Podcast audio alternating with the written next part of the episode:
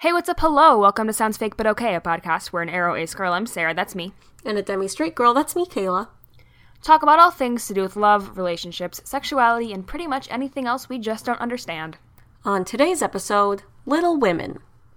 Sounds fake, but, okay.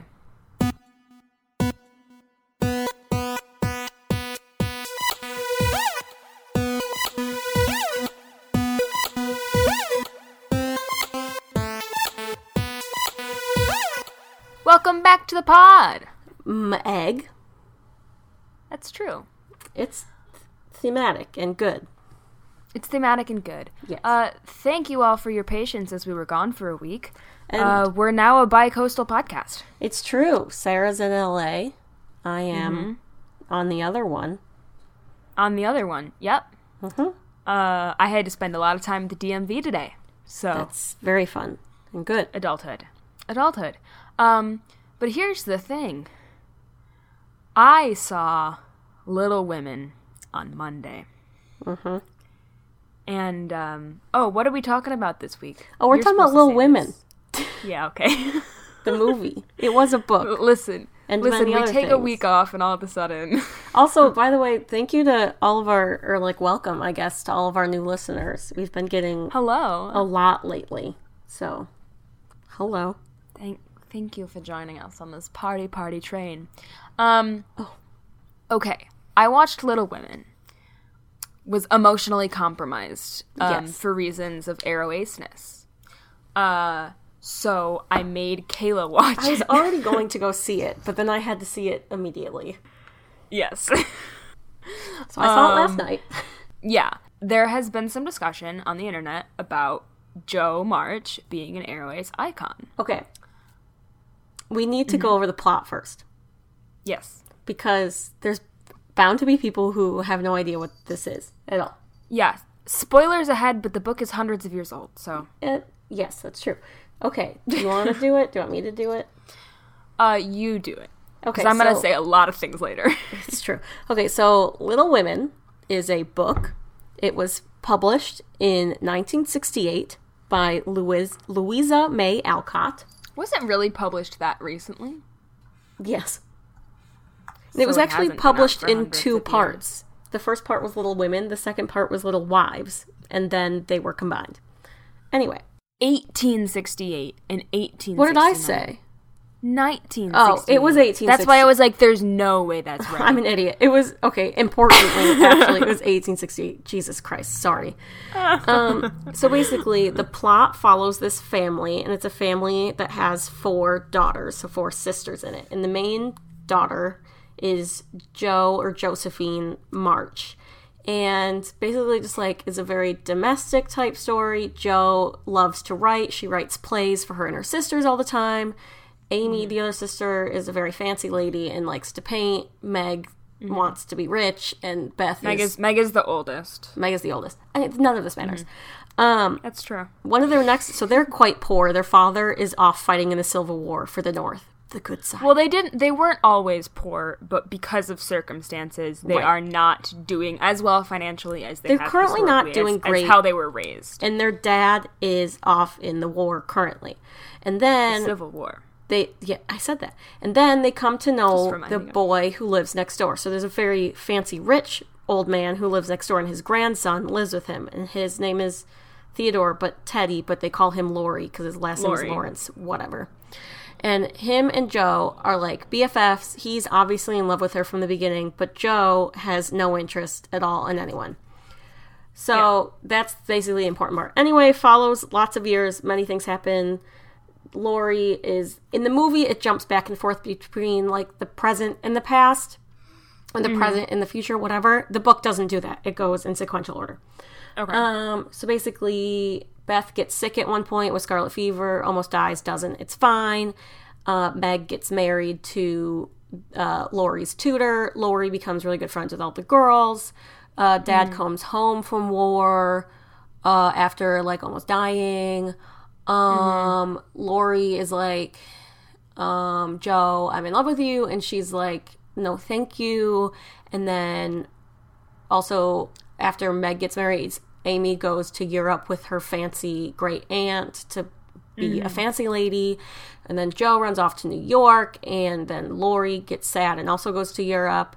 And then well, because his marriage proposal was declined. because of marriage proposal declined. And then uh, Beth gets sick again. Jo comes back. Beth dies. Amy comes back. On the way back, marries Laurie because while they were in Europe, they like fell in love or whatever. Even though Amy was Well, in love with him the whole time. Amy had always been in love with him, and he had always been so blindsided by his love for Jo that like he didn't really see her. But Right. then now he's like, well, Jo's not an option. Yes. and at first, Uh, Amy was like, no, I don't want to be your sloppy seconds. But then she was like, but And then she was like, I would love to be your sloppy seconds. uh, they come back. They're like, we're married. Jo is like, uh, what the fuck for, I guess, we'll probably get into this later, that whole thing. We will. Uh, and then this professor that Jo was like friends, but also frenemies with from back in New York comes and is like hanging out and then leaves. And then she runs after him and then they get married, which is another thing we'll talk about. Um, that was all very confusing, but you can look it up and it'll make more sense. But also, a lot of people are like required to read Little Women for school, and it's also a very old book. So, I think the most important things are main character Jo is like a mm-hmm. tomboy esque lady. Laurie's in love with mm-hmm. her. She frequently talks about how she never wants to get married, all that kind of stuff. Yeah. And we'll get yes, begin. Yeah. Like so Jo to me is the kind of character that obviously she's not explicitly aroace because this book was written in 1868. Um and even in the Greta Gerwig adaptation of the film, it's not like they're like, "Oh, look at this aroace person." But to me as an aroace person, it is impossible to watch that the Greta Gerwig adaptation of the story and not view Jo is like indisputably aroace. Yeah, I Like, think I Every, mean, everything she does is so so aroace. there are so many things that she says in the movie, book, whatever, that are things that you mm-hmm. have literally said to me. Or Oh, like Absolutely. or like situations we've been in. The the asexual piece to me, I feel like I could take or leave because it's not like sex is ever explicitly talked about. right. But aromantic is like it's so obvious. Yeah. Yeah. I so then here's here's the tea. I cried for an hour watching this film. I cried for half of the film. I And cried yes, for there- all of it. Yes, there are sad parts of the movie, but like it's not like a Les Mis situation where like yeah, you're meant to cry the whole time, which I did by the way. But um I cried during happy parts in the beginning when they were just being sisters. I already Oh was crying. Yeah, but the thing is, is once I started crying, I did not stop at all. Uh, and I was like, I don't know what to do with this information. I can't find my napkins. I don't, you know, a lot going on. Um, but here's so here's the rundown of why this affected me so much. It also goes hand in hand with um, a fan fiction I read recently. Wait, So- can I ask you something? yeah, Is this the first Little Women encounter you've had? it is. Interesting. Okay. Yeah, Can I tell you something about this movie yeah, that you might know? Um, so obviously, it going back and forth between time periods is not how the book was. right. Um, they also in this adaptation, and you might know this, but maybe other people don't. They so the book is loosely based on the author's life. It's probably pretty accurate, but who's to say? It's loosely based on her life and her sisters. Yeah, Um, and so in the Greta Gerwig film that just came out, they took details that were later discovered about the author's life and wove those into the movie.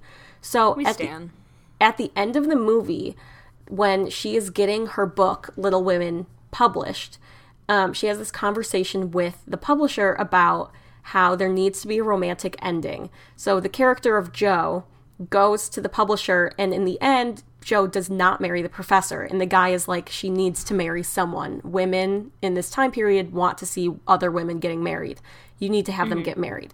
So she writes that ending. This is, I think, extremely important and good. My previous previous exposure to Little Women is seeing the musical, and she mm-hmm. obviously marries the professor in that. So in the original mm-hmm. Little Women, she just, you know, she marries him. There's nothing, you know, there's no big discussion about. I mean, I don't remember. There's probably discussion about the book getting published, but like. Will there, Yeah. won't be there be a romantic ending is never talked about. There just is that romantic ending.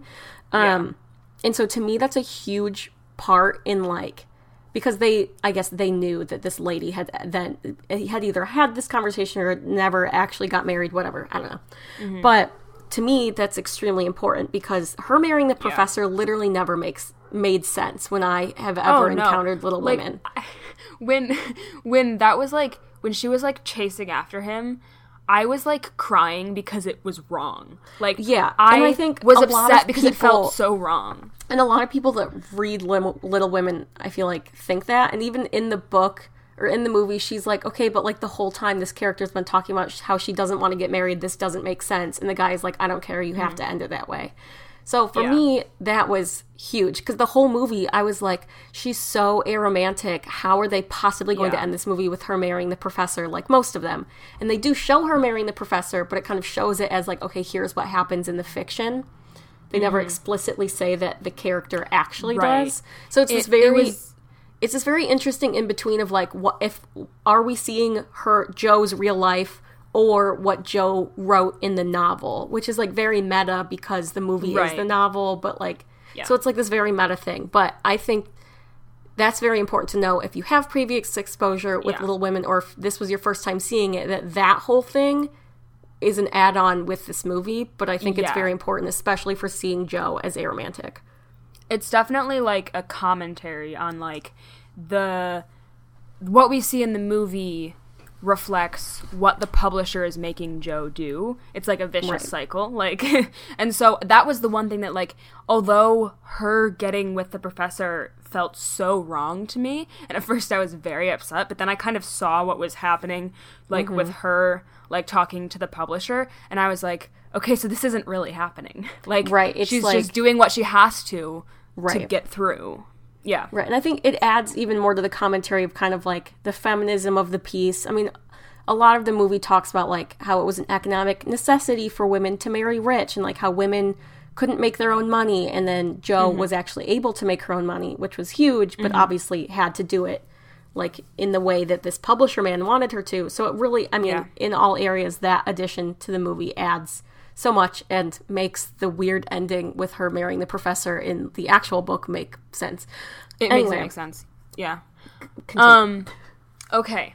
Me crying. Okay. So twice in the past week have I watched or read something that made me cry because of the ace representation or the arrow representation. is I guess true. more specifically. Um that has never happened to me before. I know that in the last episode we talked about like improved like a spec rep in media, but I as I'm sure some of you know, I've never really watched any of that because some of it we mean to and we just haven't done yet. But I was also never like drawn to those shows. I didn't like feel the need to watch the shows just for the rep because I didn't necessarily see myself in them because it was often just Ace or something else under the Ace umbrella, not Arrow specifically. Um, and I feel like my Arrow identity has a greater impact on my life than my Ace one does. Which is Um, interesting because we talk about it much less. We do. Um, and like when it comes to my own personal identity, I do have the tendency to do what allos often do, and I kind of lump the arrowness and the aceness together. Um, I kind of conflate them. They they feel the same to me, but you know, that's not totally true. Which is kind of how it gets. It's the easiest way to talk about it. Um, like the way I view myself and the way I experience attraction or don't experience attraction is that I'm not romantically attracted to people and therefore I'm not sexually attracted to people. And I know it's not automatically a therefore situation. Although for demi people it might be because, you know, the orientations are more closely linked because of what being demi means. But to me, it kind of feels like it is because, like, I know for sure that I'm ace. I've waffled a little bit more in my arrowness. But if I don't feel romantic attraction to someone, I definitely don't feel sexually attracted to them. like it's like if I don't jump the arrow hurdle, I know for a fact I'm not going to jump jump the ace hurdle. And so my arrowness as a person is just kind of more obvious in the public sphere as well.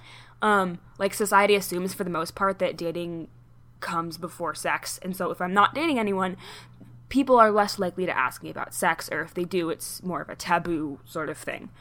But seeking out romantic relationships and wanting those things is an expectation, and I will get asked about that. So people will not necessarily notice if I'm not fucking someone, but they will notice if I'm not dating people. So, that's the the preamble for this.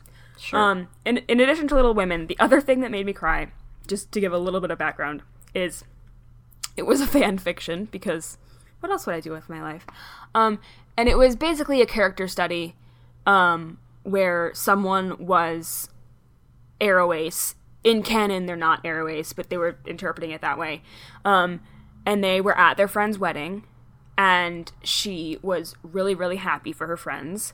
But there was also kind of reflecting on the fact that, like, she's been told her whole life that marriage, what she's watching right now, is what she should aspire to. But she doesn't want that. And, like, she loves her friends and her family, and those are the people that matter to her. But she's in, like, the self reflection of this character study, fic, whatever. Um, she's like asking herself, like, okay, why do I have to be in a relationship? Like, I can watch my friends be in relationships and be in love, and I can genuinely be happy for them and love their love and their wedding and their happiness without wanting that for myself. Um, and it was like, it was only like 2K. It was not that long. I cried twice. and I left a comment and I was like, what have you done to me? Um, but so then that closely followed by Little Women was just a lot for me. um, and Kayla knows this. I um after I watched the movie, I came home and I had a lot of thoughts and I didn't think I was going to be able to type them fast enough. So I recorded like a 15 minute long video of me just like rambling and then I had to like transcribe it to It write notes mess. for this episode. Um but I'm going to walk you through some of the things that were like standing out to me at that time. I am assuming that stuff you're going to talk about, I will, but I will, I will preamble with this. Is I also cried, and I cry at, at everything, including every movie. So that's surprising. what I will say, so I had talked to Sarah a bit before, and she told me that she had cried about it and gotten very emotional. So what I will say, and you're gonna hate this, Sarah, and it's mm. sorry, but a lot of the times when I was crying during like some key aromantic moments, I didn't feel like I was crying for me or for Jo. I was crying for you because So dramatic. I know, but like I don't know how to explain it any other way. But I like Yeah. not that you've never like explained things that you've gone through before or like that I don't understand them, but you're not one to get very emotional or very deep often. And so this was almost like the only way for me to like really see that kind of stuff. So at some of these moments I was like had a greater understanding of stuff that like you've dealt with or like talked about in like a deeper way than I felt it before. If that makes sense. It does. I have no idea how to react to it, but it does make sense. I told you you were going to hate it, but like I really did. Well, because and when I was watching it and realizing like how great of an aromantic, maybe asexual, whatever. it's just so specific. It's so good. Well, yeah, but it made me so happy for you and for like other aromantic people. Like, because mm-hmm. obviously I'm not aromantic, so like that's not as huge of a thing for me. Though obviously I'm very excited about the rep. Like, it's obviously something I care very deeply about. But I was just so happy for you Yeah. because I knew how exciting it was for you. Right. And that's I was going to talk about this later, but you know what? I'll talk about it now. Um so before encountering these two pieces of media, like this this was the first time I genuinely saw myself in a character.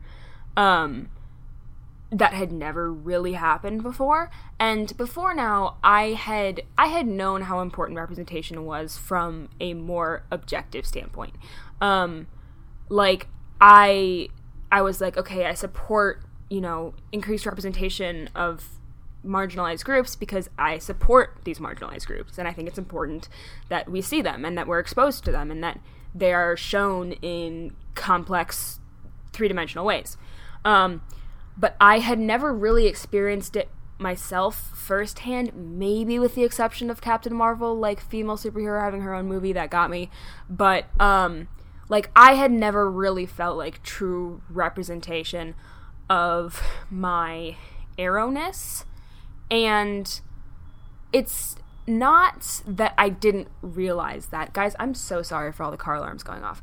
Um it's it's not that I didn't realize that I hadn't been seeing that representation for myself. It's just that I didn't think I was missing out because by the time I got to the point where I realized that this representation was missing, like I was already at the point where I was very solid in what I was and how I identified. And so I was like, okay, I feel good about this. Like, I don't need to see this representation. I don't need to see myself in this to figure myself out necessarily. And so I knew that, like, if I saw good arrow representation, like, I would be happy for the rest of the world. Like, kind of like you were saying when you were watching, when you were watching, like, that's how I thought I would feel. Mm-hmm. Uh, that, like, wouldn't necessarily impact myself. And then I would just, like, hope that that representation would make, like, life better for other people, for other baby arrows, that sort of thing. But now, I understand it in a much more grounded way because I watched Little Women and I fucking cried for an hour straight. Because for the first time I like actually felt seen. Cuz like it's just you if you're not arrow it's something that you probably don't think about. Yeah. How how pervasive romantic love is in society.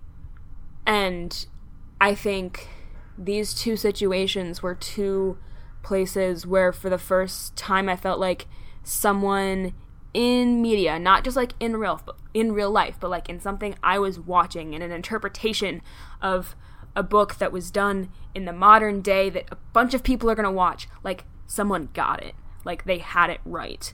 Um and I mentioned that I commented on that fan fiction and I told the person I was like, I don't know if you're a spec, but like you nailed it. Like this is it. And the person was like, I'm not, but thank you so much. Whoa, that is um, crazy that they were. Yeah, yeah. They they said they were writing it for their friend who Aww, was. Stop. Um, yeah. So, um, and like I personally have never really known someone, or that's not true. I've never known someone super well who is arrow ace and feels on the same page as me and like has the same difficulties. Mm-hmm. Um, like I've known them in passing or like I've spoken to them like online through the podcast or other things, but like I've never really had like a super close like relationship with anyone who understands that. And so watching it was like oh shit like no i'm not the only one because you know when when you're arrow you're used to being the only arrow around but that doesn't mean it doesn't suck. Yeah. it does.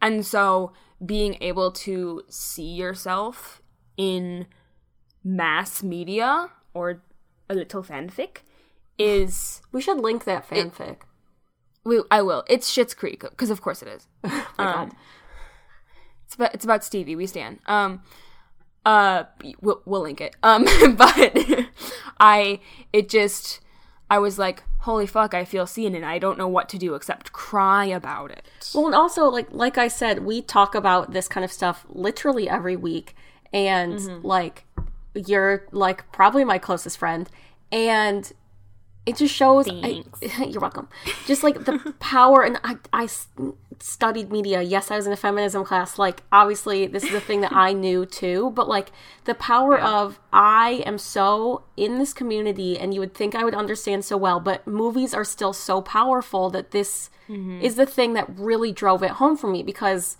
like there's something see- about seeing someone's entire life on a big screen portrayed by amazing actors and written well that like mm-hmm. can really help you empathize and sympathize with someone in a really deep way and mm-hmm. like especially like like I, the character in the movie is very emotional and kind of open about talking about this stuff in a way that like mm-hmm. you aren't no offense but like that's i just, am in my own head just well, not sure. with other people well no i yeah. know and like that's uh, there's obviously nothing wrong with that but yeah. it's still like it still shows even if you know someone that's arrow you're really good friends with them like representation is still so important because it can help you even more you know yeah yeah and like sidebar not only is it really great arrow representation it's Saoirse fucking Ronan I love her so, so much to begin with very good Oh, anyway.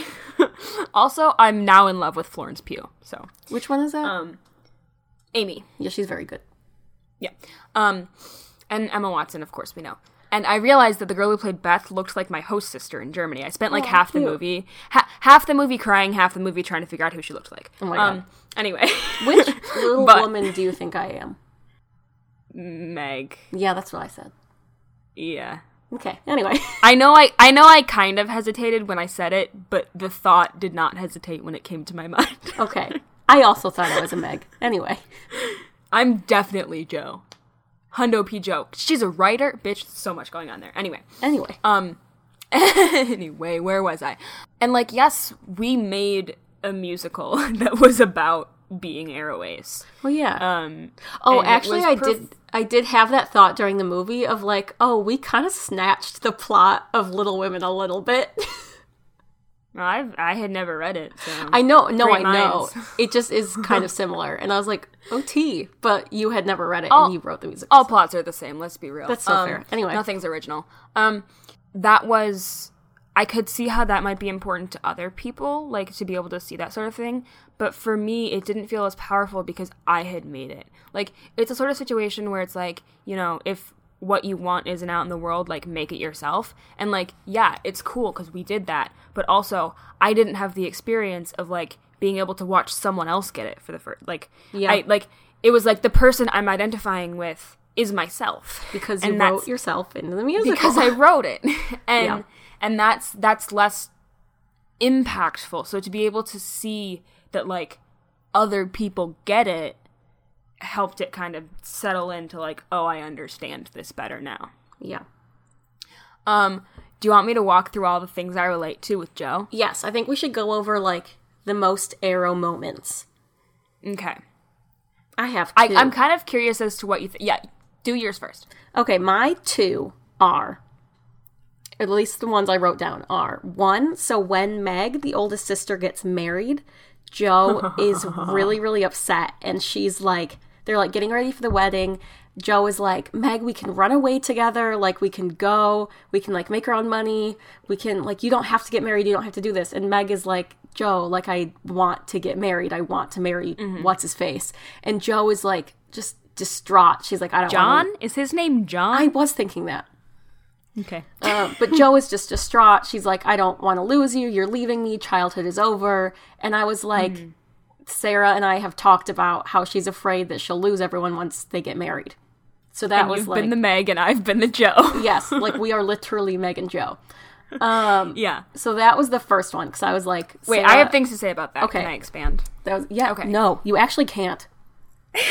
no, you can't speak. Um, okay.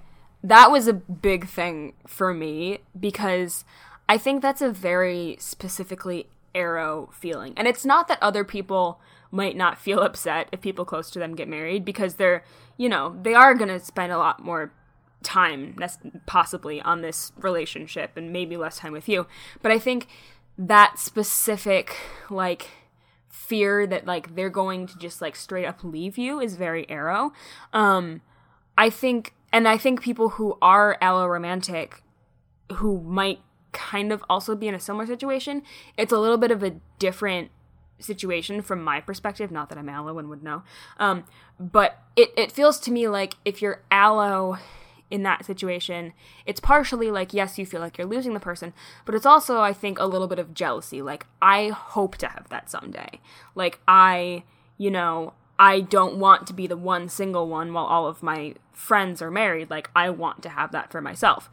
But when you're arrow, it's like, I know I'm not gonna have that someday. And yes, QPRs are a thing. I not good, don't want to go over that, but like go over. I don't want to brush over. You don't want to take away from the importance and reality of those. Yes. But here's the thing is that like my own perspective and listeners if you have a different perspective, I hope you do, honestly. But sorry about it. Uh I for me like when I think of a QPR, I'm like what are the actual odds? Like what are the odds? Well, because you aren't, I would actually you're not super interested in QPRs anyway. Yeah, well, because it's like I'm like the person I would need in Is a me. QPR with me, interesting, um, would probably also be Arrow Ace. Sure. Or a person who's like perfectly content not having romantic and sexual relationships and they'd have to be a person i got along with very well. Like like and a person that i liked a lot. Like what are the like there are so few aroace people. Yeah.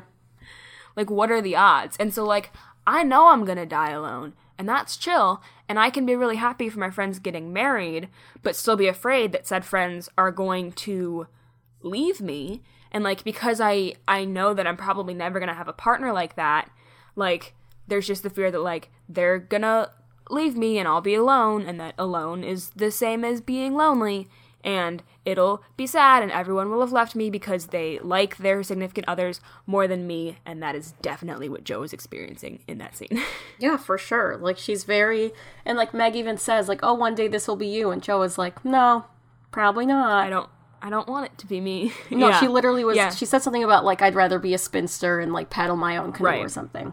Yeah. Yeah. Yeah. And it's like, I think one of the big things that that scene really grasps, grasps well is not just like, oh, I feel like I'm being left alone. It's also like, it feels like this person is picking their romantic relationship over me. Like, they're choosing to marry this person and spend more time with this person because they like that person more than they like me. And I think that was definitely an insecurity that was kind of shown when Jo was like, You don't have to do this. Like we should we can leave. And Meg was like, No, I I want to do this. And Jo was like, But also no. Yeah. well, yeah, and I think obviously like she was still a young person at that point and it, I think it Yeah. also just shows that like and even Meg tells her like just cuz my dreams are yours doesn't mean they're not dreams. It's also just like a very much so like a learning moment of a mm-hmm. young person coming to understand that like other people have mm-hmm. different ideas than them, which just because Meg's dreams are different than hers. You said just because my dreams are yours. whatever. You're doing great. it's fine. But I think, like, obviously in that moment it was Jo learning that lesson, but I think that's a lesson that, like, mm-hmm. a lot of allos could Yeah. Mm, use. Absolutely. What was your other thing that you wrote down that was very Okay, well, I guess now the other one would be like her. well, Now I'm thinking of a different one, which is another one, which is this of like her mm-hmm. re- um, rejecting Laurie's proposal. Um, that was another thing I which like i guess i brushed over it because it was like obviously she was going to reject him but when rejecting him she did talk about a lot of things of like i don't think i'm ever going to get married and like i ca- literally can't love you. Like it, i just like she was i think at one point she said i tried and it didn't work. And Yeah. he was like you're gonna fall in love with someone else and marry them and i'm gonna have to watch. And she's like i don't think so. Like i really don't think i'm ever gonna get married. It's really not about you. Um And like he feels like it's about him, and that's not his fault necessarily that like No. he feels hurt by this. It's just that like he especially because they don't have the language to be like I'm Aro. Yeah. like she doesn't have a real way to explain to him that like cuz here's the deal. Here's here's the thing that I I thought was very important with this scene is that she loves Laurie. Like she loves him a lot. But she doesn't love him in the way he wants her to because she can't. You're totally right. This is the plot of Bloom.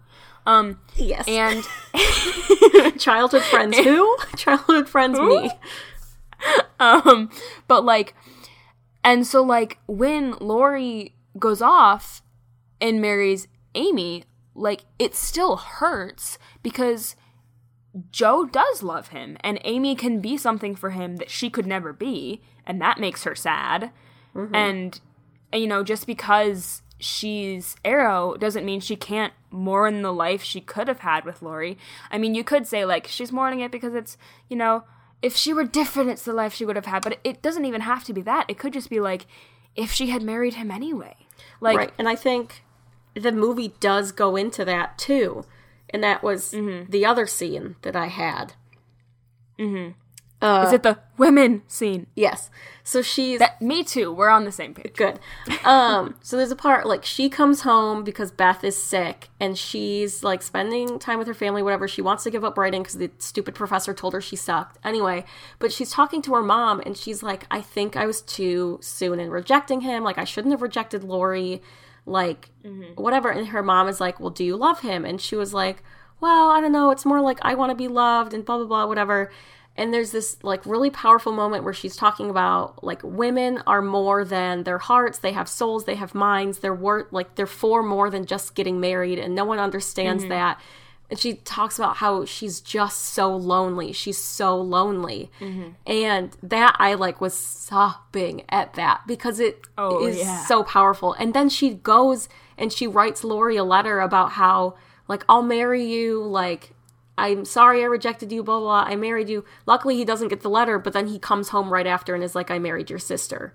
Which is, I think, Yeah. another reason why she's very shocked because, and probably relieved because she probably realizes, like, oh, good. But Yeah. it's, there's a lot in that scene because even her mom knows, like, you don't love him. You shouldn't do this. Like, wanting to be loved and, like, loving someone is different. So, Yeah. yeah. Yeah, but I mean, I totally understand that she was like, like why she was willing to marry Laurie because society expects certain things of you, and if you know, if Laurie knew that she didn't love him in the way that he wanted her to, which he he did know that, and if he still wanted to marry her anyway, which was kind of the implication during the proposal scene, mm-hmm. like that would have been like as close as she could get Yeah. to like what society expects of you or what society puts on this pedestal and thinks is good. Like, you know, she like that would have been her best attempt, you know? And the thing is is she would have been happy that way too. It's not like it was just like, oh look to the outside world, I I look like I'm quote unquote normal. Like she would have been happy married to him. It's just she would not have been able to give him what he necessarily wanted from a wife. Um Right. but I- although he does love her. Right. And I don't even necessarily know that she would be super happy. Obviously, they're very good friends. They get along very Yeah. well, but like she consistently talks about how she doesn't want to get married. She loves being free. She wants to make her own way in the world. So I don't even know that she would be mm. happy because she would have to have children because That's- you that's can't get married and not have children back then. Laurie's also very rich. She would have to be like a fancy lady. You see earlier in the movie that she doesn't like being fancy. She doesn't like like going to balls and dancing and whatever. Mm-hmm. So, like, I don't even know that she would be happy. But I do, I think it was a really powerful moment of her almost caving and saying, I know I, like, she clearly knows she doesn't love him. She isn't even Yeah. able to lie to her mother and say she loves him. But she's willing Yeah. to do it anyway because she's so lonely because one of her sisters Mm-hmm. is dead, one is in France, and the other is married with kids. And then Yeah. there's her mom, and now she can't write anymore because the professor's a dick. So, like, what does she have left Right. except for Exactly. Laurie to fall back on? Yeah, and when I was saying that like she would be happy with him, I guess you're right in the sense that like she wouldn't be happy in a married life. But if she had to be married to anyone, Oh, sure. Laurie is who she would be happy. With. It's the best option for sure. Yeah. Um, and you know, Not she, that dick like professor. not that dick professor. Um, he's so and, good. well, he's him. He's not okay. I don't know that he's totally a dick. If he's you- just very The way he's portrayed in the musical, which is the only other version of Little Women I've seen, he's kind Yeah. of a dick. Oh. Okay. That's fun. Um, well, anyway. um, but like, you know, and that like the her being so lonely thing, I was like, I get that because like that's what when you're aro, that's what it feels like is like like what I said earlier about like um like not wanting your friends to leave you at the beginning of the movie when she's like when she's telling Meg like, "Oh, like you don't have to do it. We can run away." Like that's her being like afraid for the future of like people leaving her. But mm-hmm. then in that scene where she's talking to her mom and she's like, "I'm so lonely. Like I would marry Laurie." That's like the manifestation of what happens when your like all the people closest to you do kind of leave you. And I think in the modern day that's less of a thing or it doesn't have to be I- as much of a thing. See, I I even wonder because I'm kind of relating it to, and I know like you never did this of like you never dated anyone when you were still questioning, but the amount of mm-hmm. like gay people that are like I was like in my mind I was like I might be gay, but I dated women anyway, or I dated men mm-hmm. anyway. To me, that's like mm-hmm. kind of the modern version of that. Is like Yeah. you might know or like have an inkling or a gut feeling that like that's not really what you want, but you date whoever anyway to like repress it or to prove something or just so you don't have to deal with how hard it is. Yeah. And I, I think in modern society, although social norms tell you that it still is like the right thing to get married and have kids or whatever, um, there's less shame for not doing it than there was in the time that like this was written and when it takes place.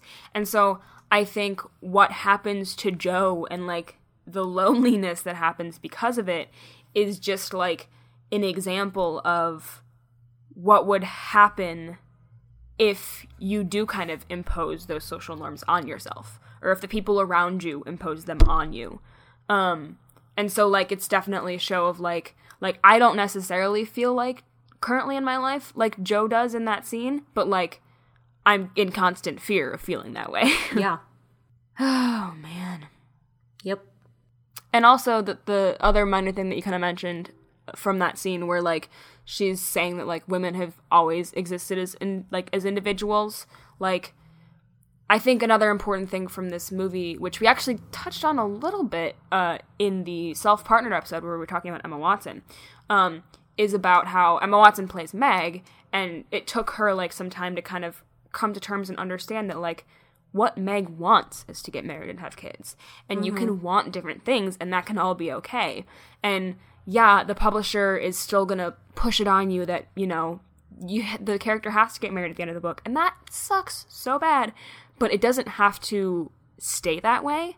And you know, now that we're 150 years in the future, like we can keep pushing to make sure it doesn't. We don't stall in a place where that's the norm. Yeah, and that like that sentiment, I think obviously this movie was very feminist, but I think that mm-hmm. sentiment especially struck me as incredibly like the good kind of feminist, not like the white or like the mm-hmm. commercialized version of feminist is I think a lot of mm-hmm. people might look at women who like get married or have kids as like, well, you're not a feminist because, you know, XYZ, you're not a pure feminist.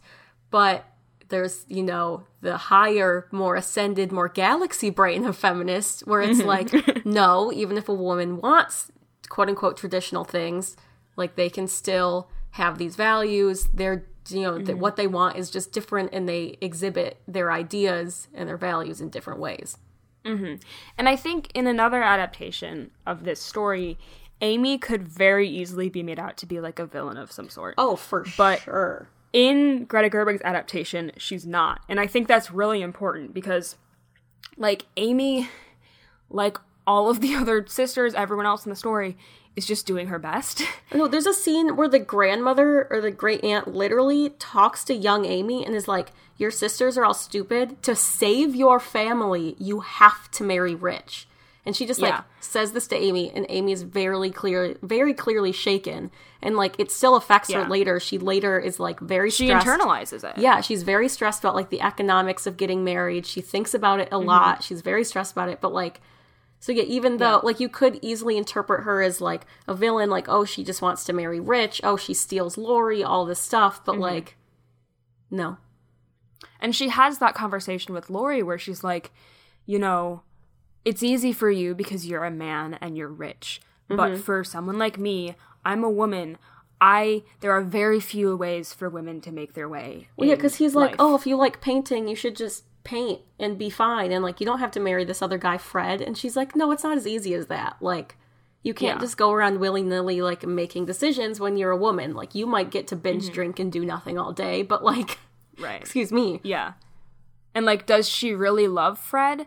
No. But was she straight up about to marry him anyway because Uh-huh. it was the right thing for her life and her family? Yeah. Because her family needed money, and no one else in her family was gonna like marry into money, and she knew that. Yeah. Yeah. The whole thing, Ugh. I mean, like, aromantic stuff aside, the like there's just so much good stuff in the movie that's like incredibly feminist and like is still very like it's a book from the 1800s but it's still so relevant It is. And it, it really celebrates platonic relationships. It celebrates the familial relationships. Um like women supporting each other. Absolutely, like yeah. like she jo could have easily hated amy and been like i'm never talking to you again. Like there are times in the movies where the sisters fight obviously because they're sisters but like yeah. and then at the end jo was like i'm gonna open a school for girls because girls should get educated mm-hmm. and like all of this stuff. Mm-hmm. And there's even talk in the movie about like how it's hard when girls who are richer than you are like kind of nasty to you and you feel very peer pressured. Like there's just so much mm-hmm. stuff that's like just it's oh, oh it's so good Guys, you should watch this movie if you haven't already. i need to have, read it this makes me want to read it really bad Uh, yeah, me too. book club Book club. Don't tell Amanda don't tell amanda that we're not doing her book first. um, Um, yeah it's i mean it's just yeah. That's kind of all I had to say. Yes A lot of crying ensued, Yes. especially, especially, especially if you're aro. Please watch this movie. during the scene Um, where she's like i'm so lonely i was straight up sobbing like Oh, it was same. horrible it was ugly Like- and horrible yeah. Or if did you, you go someone- see this alone I was with Aaron. oh i also saw and then- then never mind i saw it alone and it's the first time i ever saw a movie alone and i was like this is Oh. good because i look ugly as hell Yeah, no, I saw it with Aaron, our friend Aaron, who wrote the music for Bloom, and was um, on a pod episode once she was on a pod episode about bisexuality. Um, and at the end of the movie, I just look at her and I go, "Aaron, I've been crying for an hour straight," and she goes, "Oh no." that's so funny um, but uh, wait, where? What were we saying? that you simply must see it you just must You simply must see it. If you have someone close to you in your life who is aro, definitely watch it. It I think will help you understand them a lot better and No, it's so- understand their insecurities and what it they so struggle does with. as someone who isn't aro and knows someone aro like it was like it really it really did Yeah. It's also just a good fucking movie, and it's directed by Greta Gerwig, and she's a queen. and she got snubbed so She always gets snubbed. Women always get snubs. I don't want to talk about it. Also. I'm just going to note that all the examples I've given in this episode of people I relate to have been white women, and let's change that. That's fair. I saw there was some dumb discourse about how like Little Women isn't like diverse racially and it's like okay well first of all it was written about the civil war era we don't need little women to be diverse we need stories that are about women who are diverse Yeah. And also, like, there's. It's not a major plot point, but, like, they do talk about, like, how their Slavery's family is, bad. like. Yeah, they're- they, slavery's bad. like, their family is on the right big side big of things. news y'all big, news Big news. Um, but it's just, like, that's not the focus of the story. And. basically all this is to say that people we should have things that are about diverse people Yes. That are not just like added as an afterthought, but like the story is about them. Little Mm-hmm. Women just you would have to redo the entire story if you were to make them people of color. well it would just simply not be during the civil war era Yeah. Or it would have to be just like in a different country. yeah i don't know Yeah. All right. Anyway, that's the tea. Please go see Little Women. Um, what's our poll for this week? Have you Little seen Little Women? Women? uh is uh how much did you cry um so much. Do you read jo March? I got a headache afterwards. i had a headache this morning i think it was from crying um do you read jo march the main character of little women to be a Saoirse romantic. Saoirse- sure uh to be a romantic asexual Yes, the answer is yes. Um, what is your beef and juice this week? Uh, oh my god, there's a lot, but uh, my juice is Little Women, and also I bought myself a paint by number for adults, and I'm excited to do it.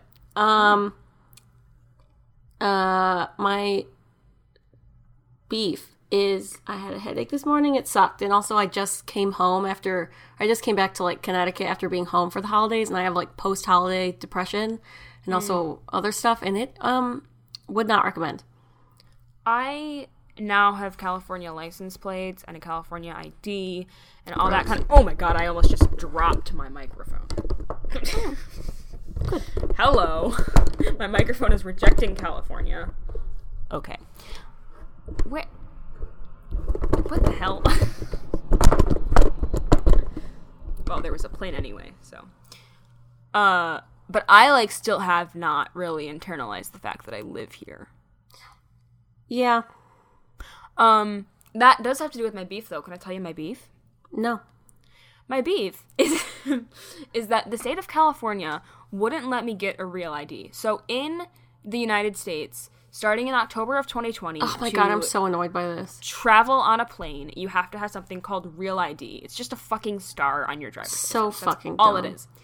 My Michigan license plate, license plate, my Michigan ID already has real ID. I already have the star. But the state of California wouldn't let me get the star because I didn't have paper copies of bills with my name and address on them because I haven't paid the bills yet because I've been here for a week. Good. And you had to have one proof of address to get your license, but you had to have two to get your license with real ID, and I just didn't have two. And then once I got there, I realized that I had renter's insurance that I could use, but she was like, no, it has to be printed out. And if you leave to print it and come back, you'll have to get at the end of the line. And I was like, what the fuck? Also, I don't have a printer. To get my other stuff printed, I had to ask Erin to print it at her work. Good. And then I had to drive to Beverly Hills to get it because when I saw her a few days before in a more convenient location, when we saw Little Women, we both had forgotten about it. Good. um, and I was like, bitch, there is no fucking way I am gonna go through all of this again just to get a fucking star. Also, in Michigan, it's just like a, you know, this, it's a yellow circle and there's like a cutout of a star. In California, it's like the California bear. bear, and then and then the cutout of the star, but the cutout of the star is like in the butt. It's like a bear with a star in its butt. And I was like, bitch, I will go without the stupid yellow star and I will just use my passport card every time I go to the goddamn Oh, airport that's so fair. until I need to renew my license again because I'm not doing this. fair. And if they don't like that, I still have my Michigan license, which is technically still valid, which it won't really be because I'll have a California one, but it's not like they scan it, they just look at it. True. Also, my car doesn't have holes for a front license plate. Um, which I was reading on the internet about this, and they were like, most states require a front license plate. Why do cars not have them? And I was like, I'll tell you why. Because these cars are designed in Michigan, where it is not required to have a front license I didn't even plate. know that some states made you have that. That's wild. Oh, most states do. Oh, fun. I'm not sure if it's most states population wise. No, it has to be most states population wise because California and New York both require it. But it's I don't have holes, and so I I like I started to put my California plates on my car, and then I had to put my Michigan plate back on because I was talking to my dad and I could not put the front plate on, and you can't drive around with just one plate on. Although people in California like to drive around with no plates, so who knows? Uh huh. What's your juice? I already did my both. I did both of them. I got distracted. We need to wrap this up. I have a mall to go to. Sorry.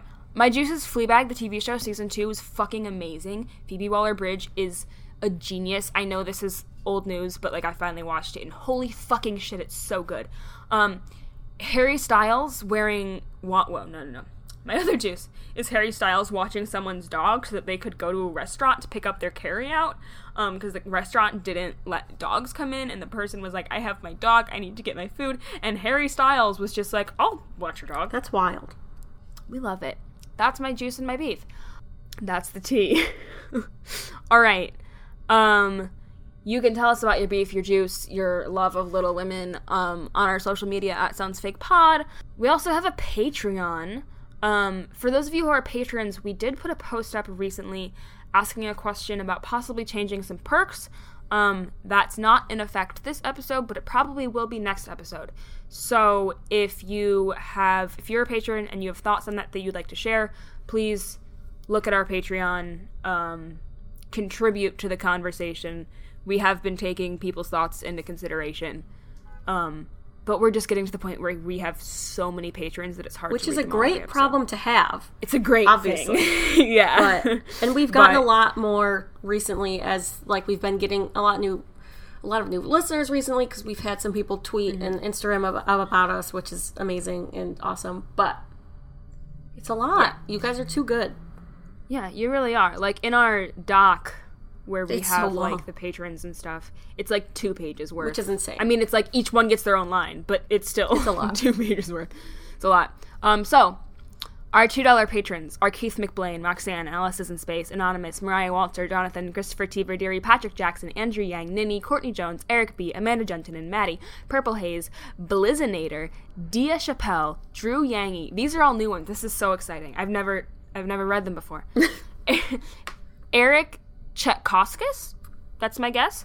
Jennifer Rosenblum, Jonathan, Cara B, Martin Washburn, Val, and Soph. That is a Oh my god, I did not realize that's how many new ones there were. Patrons. Holy shit.